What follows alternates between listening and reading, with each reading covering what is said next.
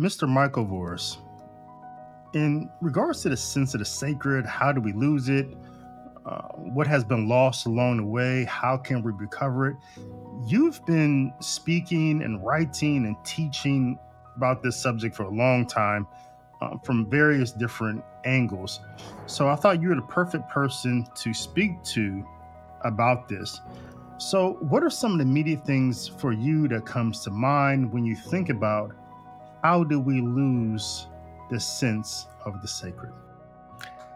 Uh, well, first of all, thanks for having me, David. I appreciate it. I think one of the uh, approaches, and I always start with a big picture and then work my way down from there.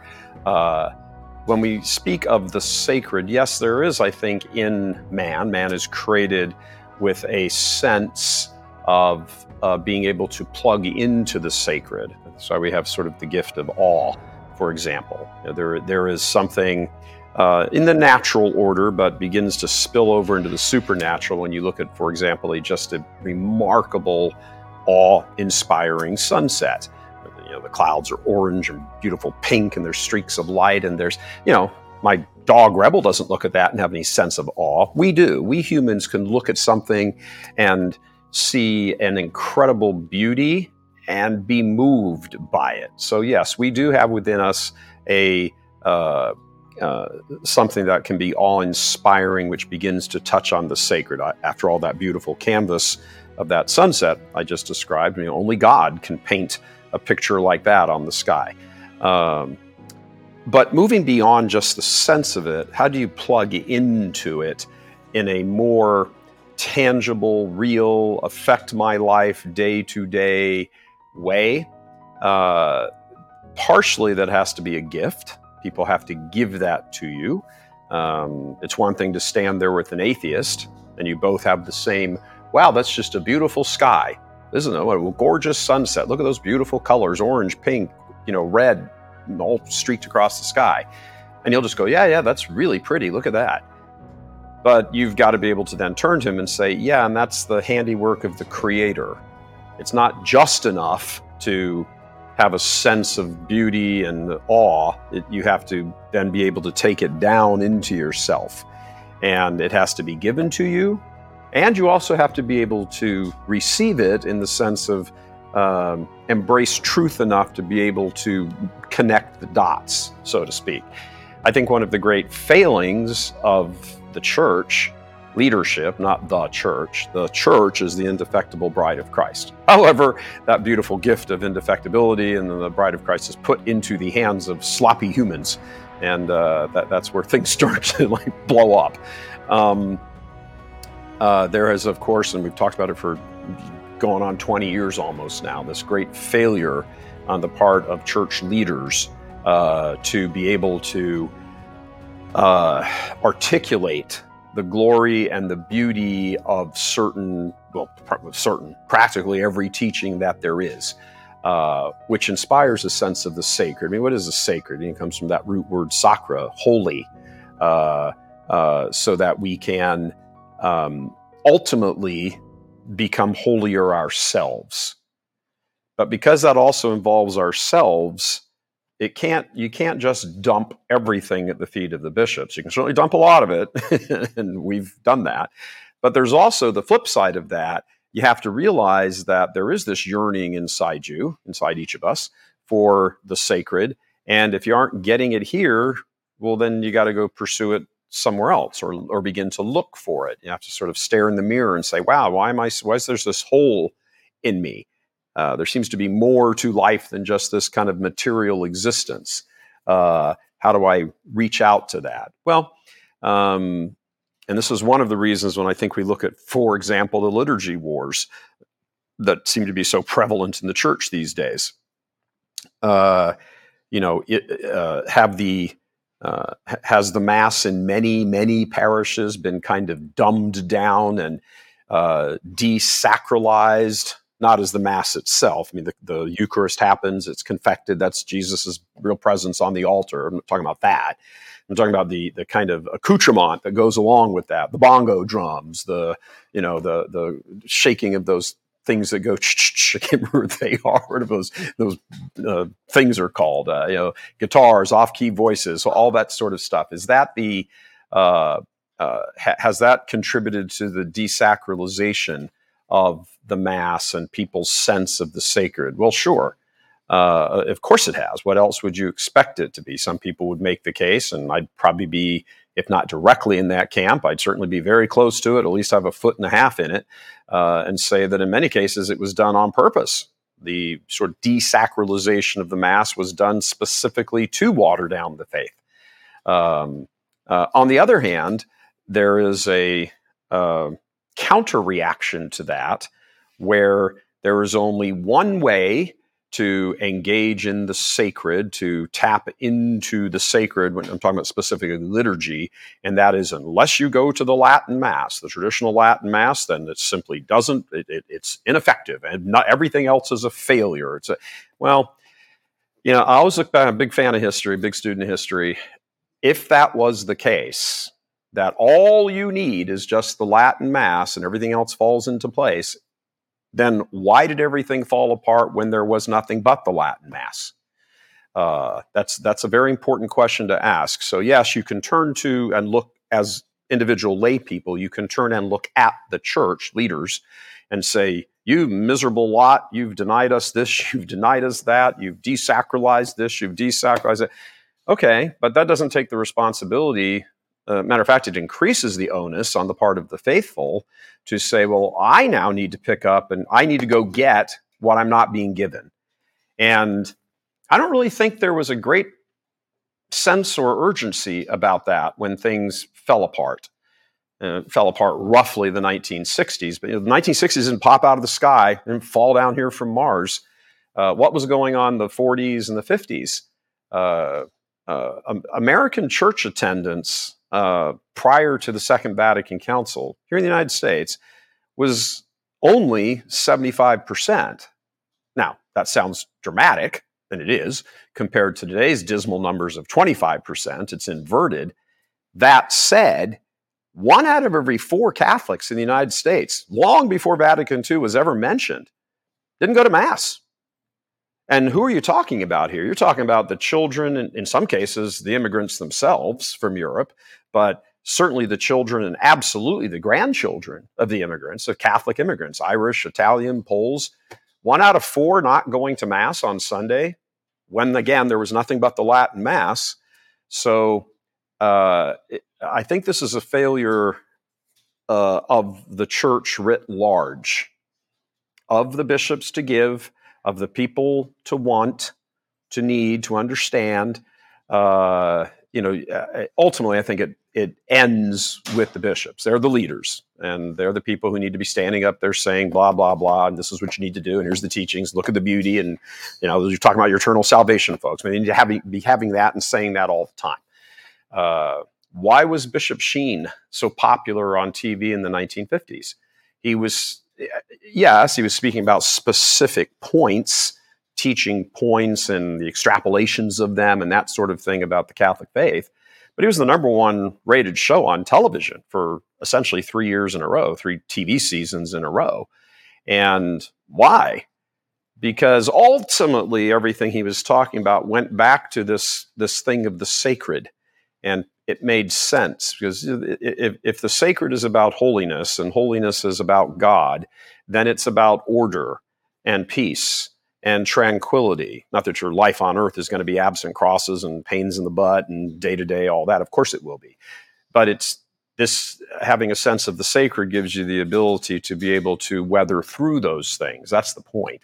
So that if you are uh, uh, in a uh, a, longing, a state of longing for holiness, uh, that you will, uh, these horrible things that happen in life will be able to be dealt with because you're able to put them in the context of eternity. And I really think that's what the sacred uh, uh, accomplishes for uh, souls, particularly Catholic souls. But when you're not ever really speaking of eternity, at least in any uh, direct, formal, continual sense, heaven and hell and purgatory, when you're not speaking about the afterlife, nor are you really, you, you, bishops are not speaking about the afterlife, nor are people thinking in those terms. I, I think that creates a enormous gulf between the uh, uh, the, the, world of the sacred, because that's ultimately what it's about. All of this here on earth is really just kind of having an apartment. We're just here temporarily leasing whatever our life circumstances are, and then we pass on, you know, when it's over, we pass on into, well, hopefully we pass on into the sacred, but one way or the other, we're done here.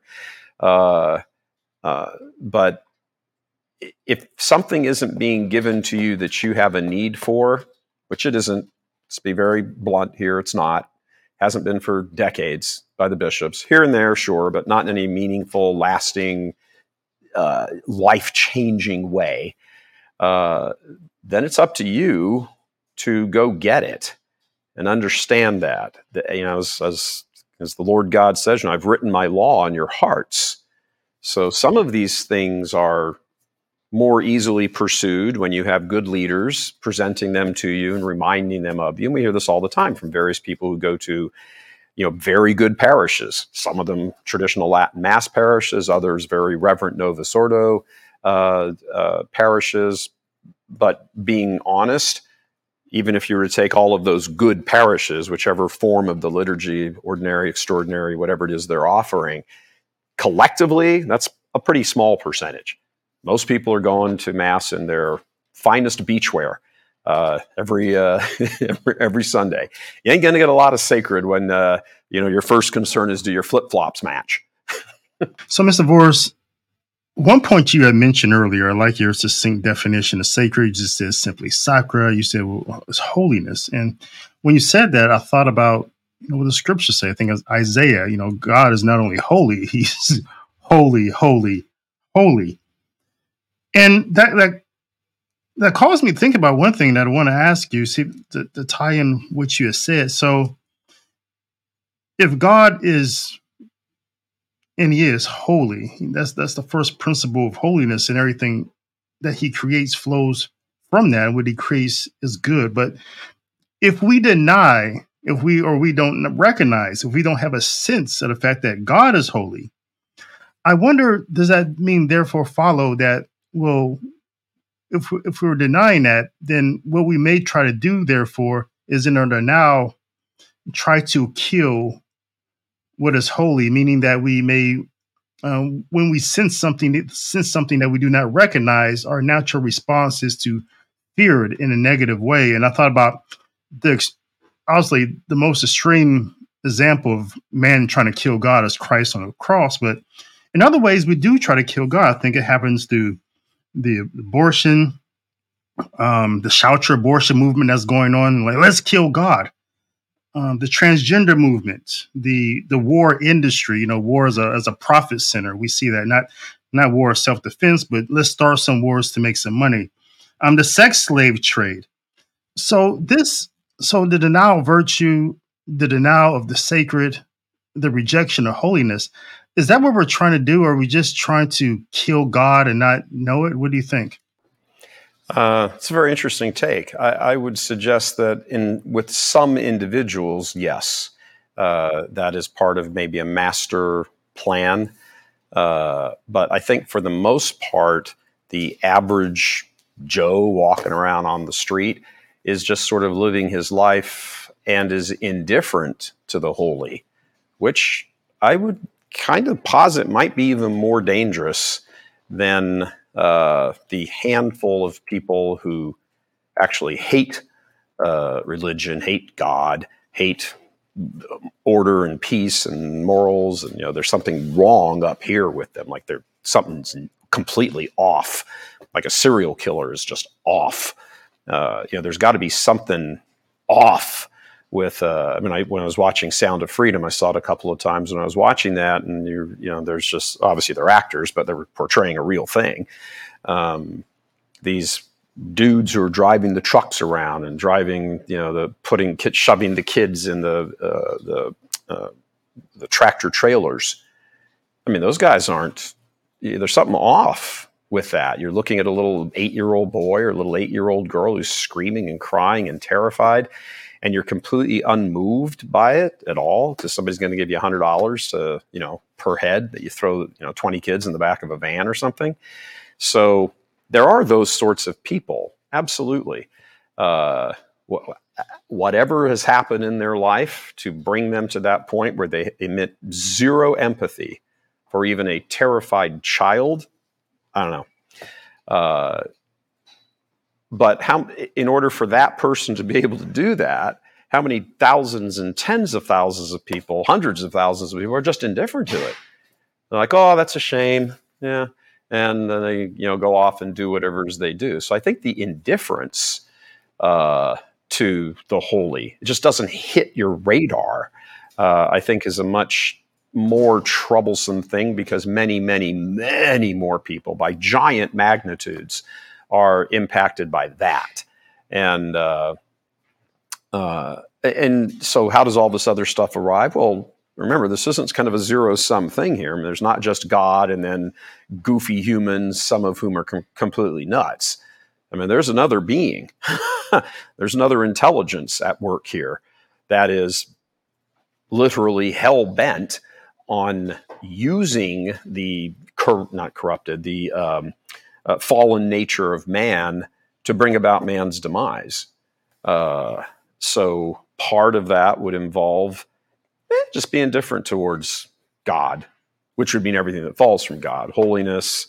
Uh, uh sanctity, uh, the, the sense of the sacred, reverence, all of that stuff. He can't entirely shut off everything about our human nature that has some good to it. Uh, he, he, doesn't have that power. Uh, so he'll never be able to uh, make a normal person look at that sunset and be completely unmoved by it if they are a person who is moved by that.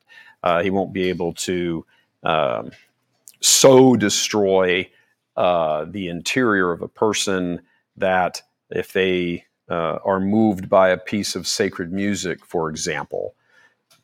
There is a yearning that God has put into people, put into us for Him.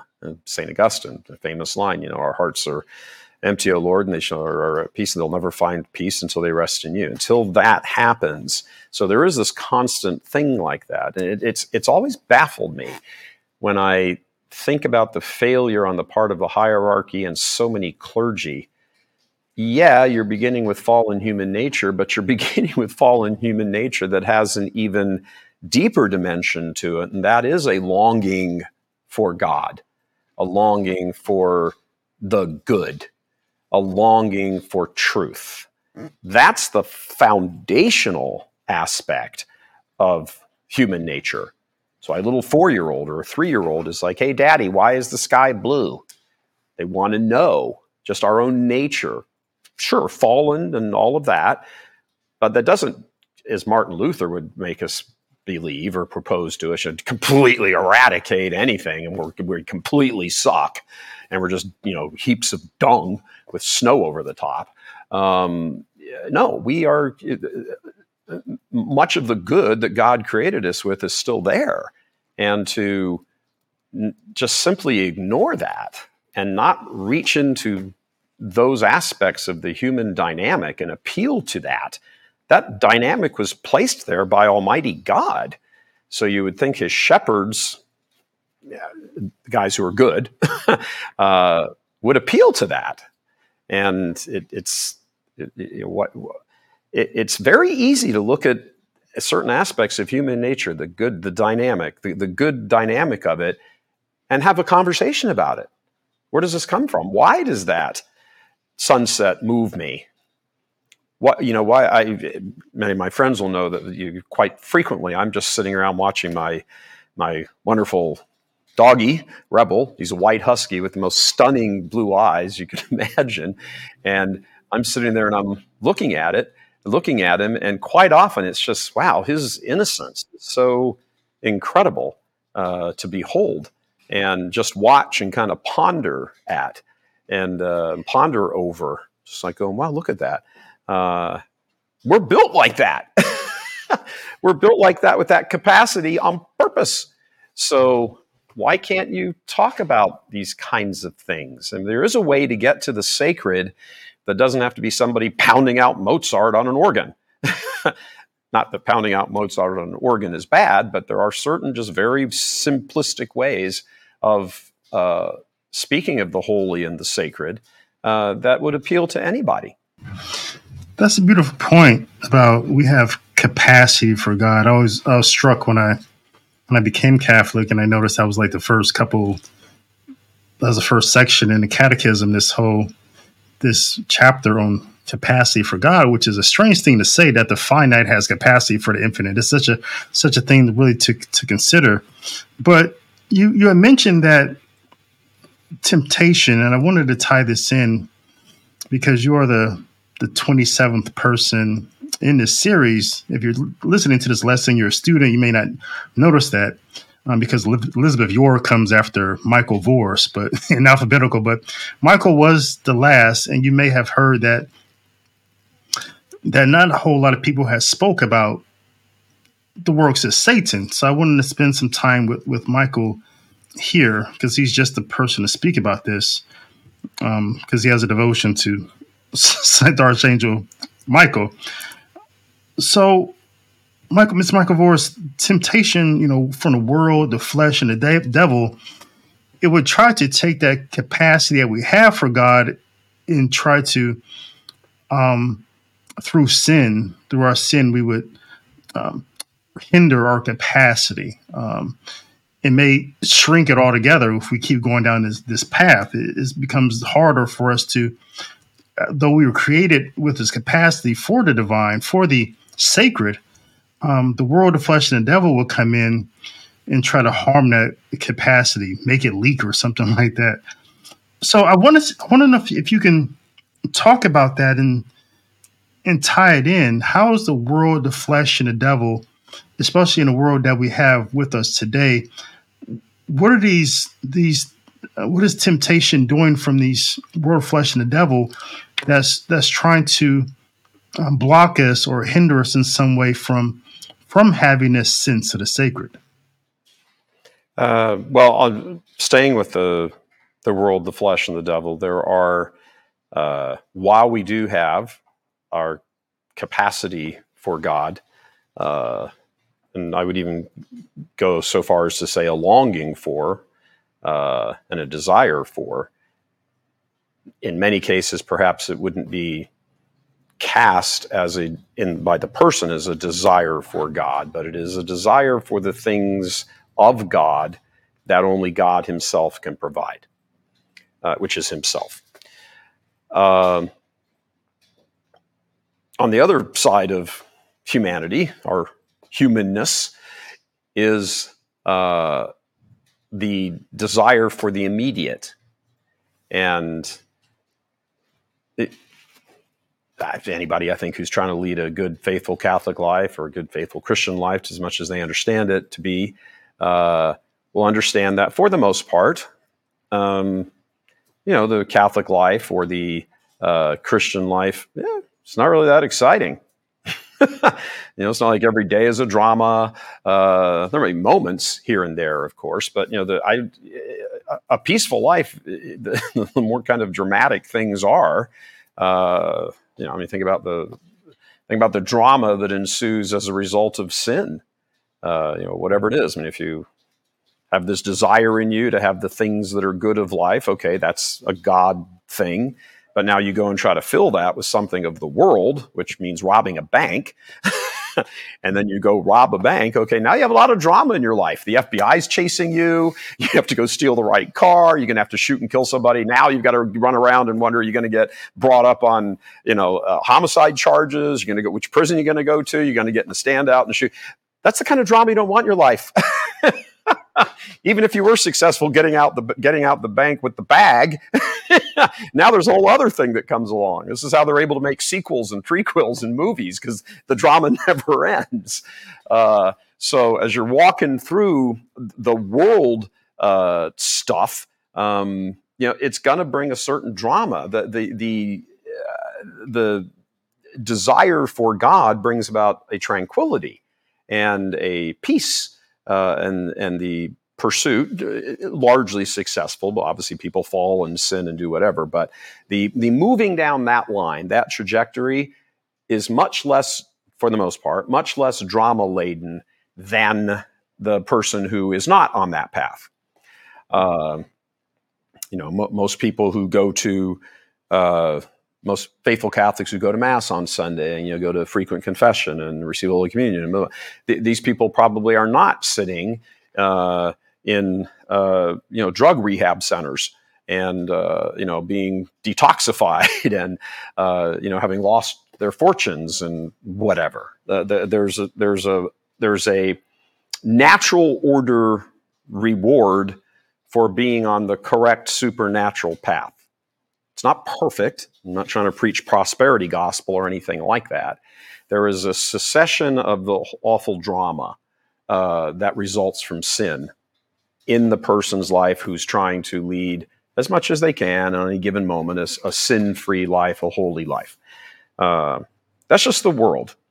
Now, if you move over to the flesh, okay, well, now we're talking about, I don't want to think about uh, the flesh as just in terms of uh, sexual sins, which of course are enormous and, and, you know huge and all of that. But when we talk about the flesh, talk about sort of the the things that uh, inure to us because we are of matter, and we are subject to things like that uh, uh, because of that aspect of our human nature that we are flesh and blood, and we have chemicals and organs in us, and those organs may not work sometimes, and you're subject to disease, and uh, all of those things affect the spiritual nature.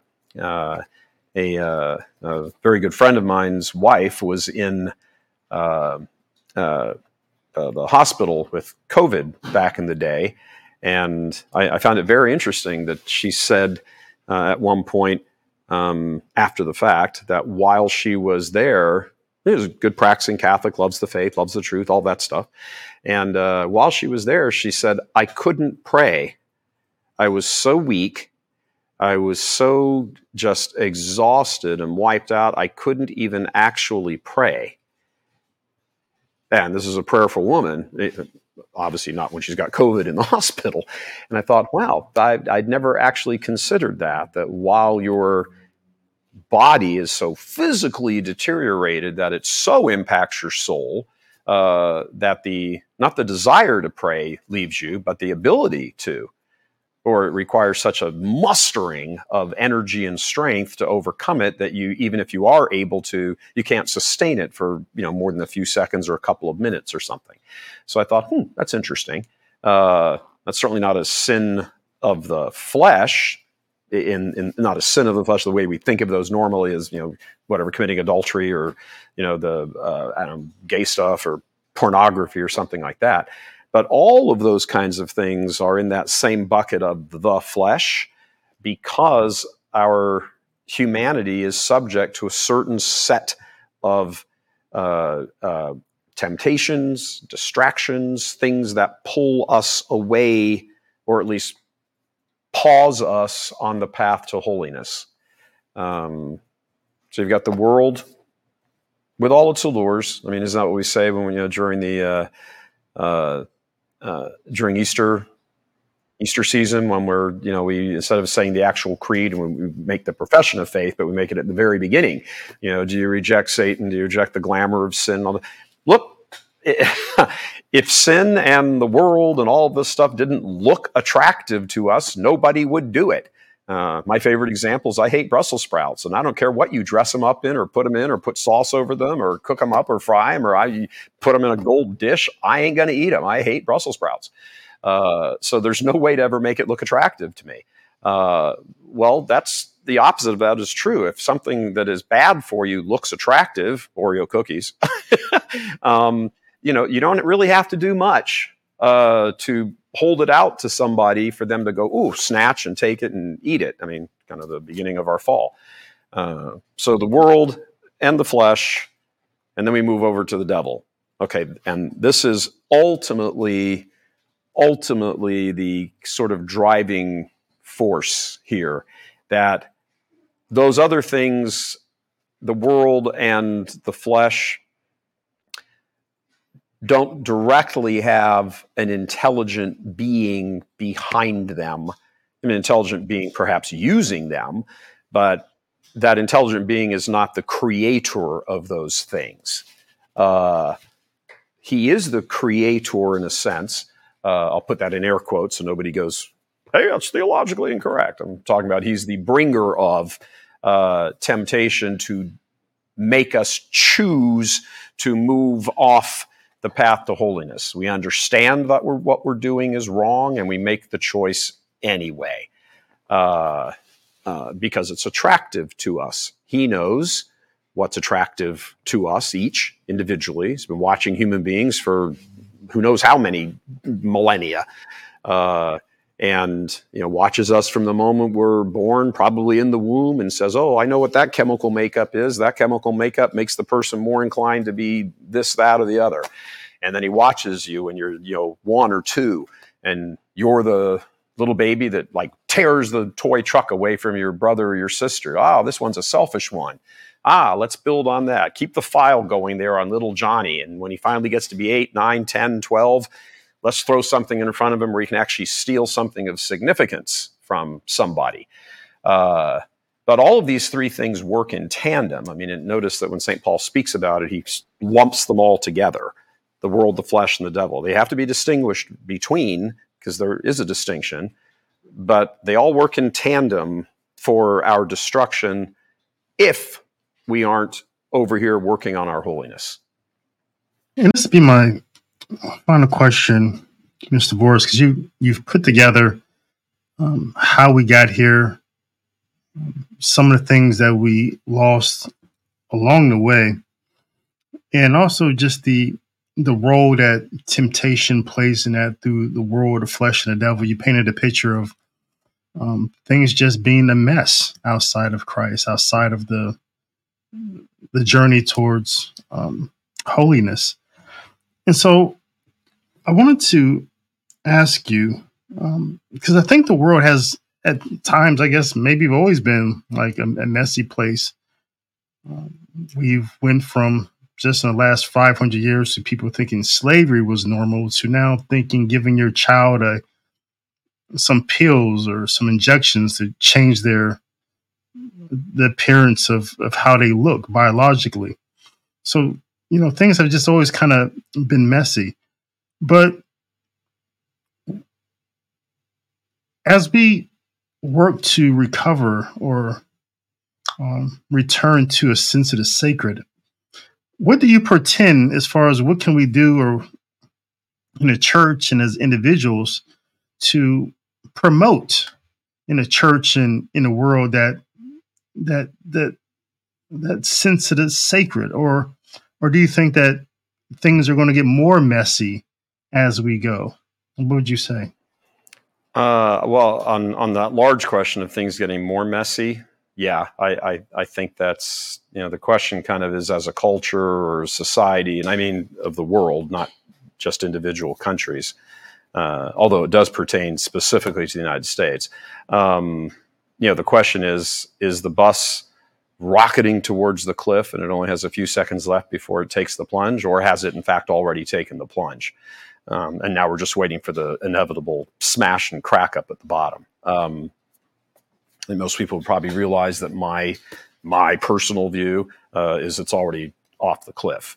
Um, so that engenders the idea that okay, we aren't in save the culture mode we're not in a search and rescue. Uh, we're in a uh, search and recovery mode. Um, you know, the person has already drowned. Now we're just looking for their body. Uh, and uh, you know that's doom and gloomy, and maybe that's my Irish personality, my Irish background. I don't know, but I, mean, I just look around the culture and say, "Wow, now how do you convince some of these people?" You know, and you know, and generation after generation now is, is there, with the exception of a few, numbers do matter. Uh, they're not completely immaterial. Uh, they may not be as important in the war when people go, well, you know, you know, battling Jericho, you know, God, the Lord God stripped away 30,000, knocked it down to, you know, time. And finally there were like, you know, 12 guys uh, or 300. Um, well, yeah, but there were still 300. uh, it's not like there was nobody.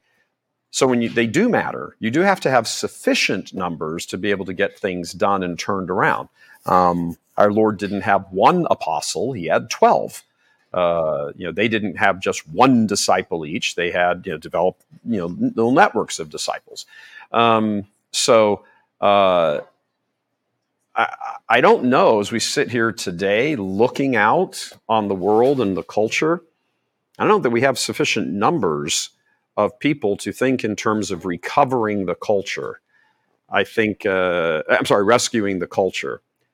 So, you know, which camp I suppose you would fall into raises the question. Okay, so then what would you, what do you do? Do you think that there's some sort of effort here to be able to just restore things the way they are? Uh, just go back. Know, all we have to do is just get that guy voted out of office and get that law changed, and everything's fine. And look what happened when Roe got overturned. Now we've forced people's hands in was it nine states to by solid majorities. Yeah, let's kill every kid we can possibly get our hands on. Um, obviously, there are some states that you know did the opposite. Uh, they didn't actually have votes on them, but their legislatures did, or their own state supreme courts did. I'd be curious what would happen if you go to a supposedly deep red state and put the question in front of the voters in a deep red state. Those deep red voters vote for very conservative lawmakers. But if the single individual question is asked, should Jane be allowed to kill her child if she feels whatever, or she's in some horrible set of circumstances? I don't know that the numbers are going to be like 70% no, we support life. Uh, I would hope they would be, but I, I, I don't know. I don't know. Uh, so if we're going to be thinking of ourselves in trying to help people become holy in terms of uh, restoring and recovering, uh, that becomes a different framework. And it becomes a this we have to understand and accept and embrace the the really dire circumstances we are in not just say, well, you know, maybe another election cycle will do it. Maybe, you know, maybe this particular guy is going to come along or that particular woman's going to come along or there's going to be this great cardinal or whatever. I think we're beyond that. Um, it's difficult to get your brain around because it, first of all, is horrible to consider. Secondly, it also now places the onus on us as individuals can anybody get on get into a pulpit and say all of this stuff and keep pounding it? Well, yeah. I mean, you do that kind of work. We do this kind of work. There are other Catholics engaged in that kind of work, but it's you know, it's the old Dr. Seuss Horton Hears a Who. I mean, all of this is going on inside a little village of, you know, the Whoville, buried inside, I think it was a dandelion. Uh, and they have to scream their lungs out, bloody murder, in order for Elephant Ears Horton to actually begin to hear something.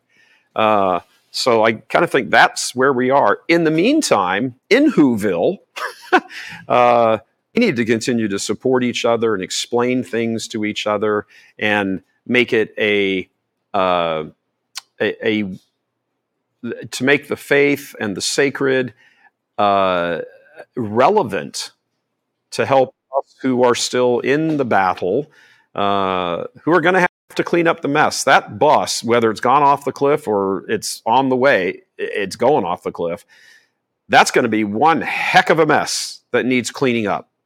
Once that crashes and the whole thing has done, and whatever that looks like in the culture and the day to day, that is going to be one ugly scene. Just like the collapse of the Roman Empire was, and just like the it took centuries to restore uh, any semblance of uh, the measure of human dignity. The barbarians were, you know, those weren't they weren't great people. uh, that that it took centuries to raise up Western Catholic civilization from four or five centuries. And even then, it's not like, you know, on the, uh, year 800, all of a sudden everything was fine. I mean, this went on for a long time afterwards. Western Catholic civilization existed, and then the Vikings came rolling down the rivers and you know destroying things left and right. Uh, you know, for another 150 years. So there is a uh, uh, a realization, a, an embrace of reality that I really think most people don't want to do. It's much easier to think if we do this little bit of stuff here and we go count the votes there and we sit in this polling place there. And I'm not saying don't do any of that. I'm saying you have to do that. There's a moral obligation because all those efforts are directed towards the truth. And if if in some way they can at least pump the brakes, slow down the bus falling, crashing, whatever it is, you have to do this. This is the natural order of things, and you must be engaged in it. We aren't just pure spirits floating around. Likewise, we aren't just bodies sitting around either. We're both. We're that composite that that's the way God created it. So we have a duty to fight in the natural order as well as the supernatural order. And very rarely is it possible to fight in the supernatural order absent the natural. You have a mouth, you have a brain, you have to actively read this book, click on that thing, read this whatever it is, speak to this person, have that discussion. All of that while it's uh, while it's spiritual ultimately, it's all happening in the course of the material order. And so, you know, do you you need to get your rest? You need to devote a certain amount of time. You only have 24 hours a day. You have to devote a certain amount of your time to learning about whatever this particular thing is. Is there somebody that you want to, I don't know, you want to uh, go to some movie or something for two or three hours, and yet you find yourself involved in a discussion with somebody who's asking of the things of the spirit? Well, guess what? You don't get to go to the movie. You know, probably go to it tomorrow night or whatever. But uh, there really has to be a full embrace and understand that the the the recovery of the culture is going to be on a person by person basis. And I don't want to be you know trite and say you know brick by brick, but this is how the faith was built. This is how it was built, and and at great personal cost to many of the individuals involved in it. And all of the apostles, the exception of John, who at some point probably wished he'd been martyred because he got treated so horribly. The other eleven get martyred uh, horribly.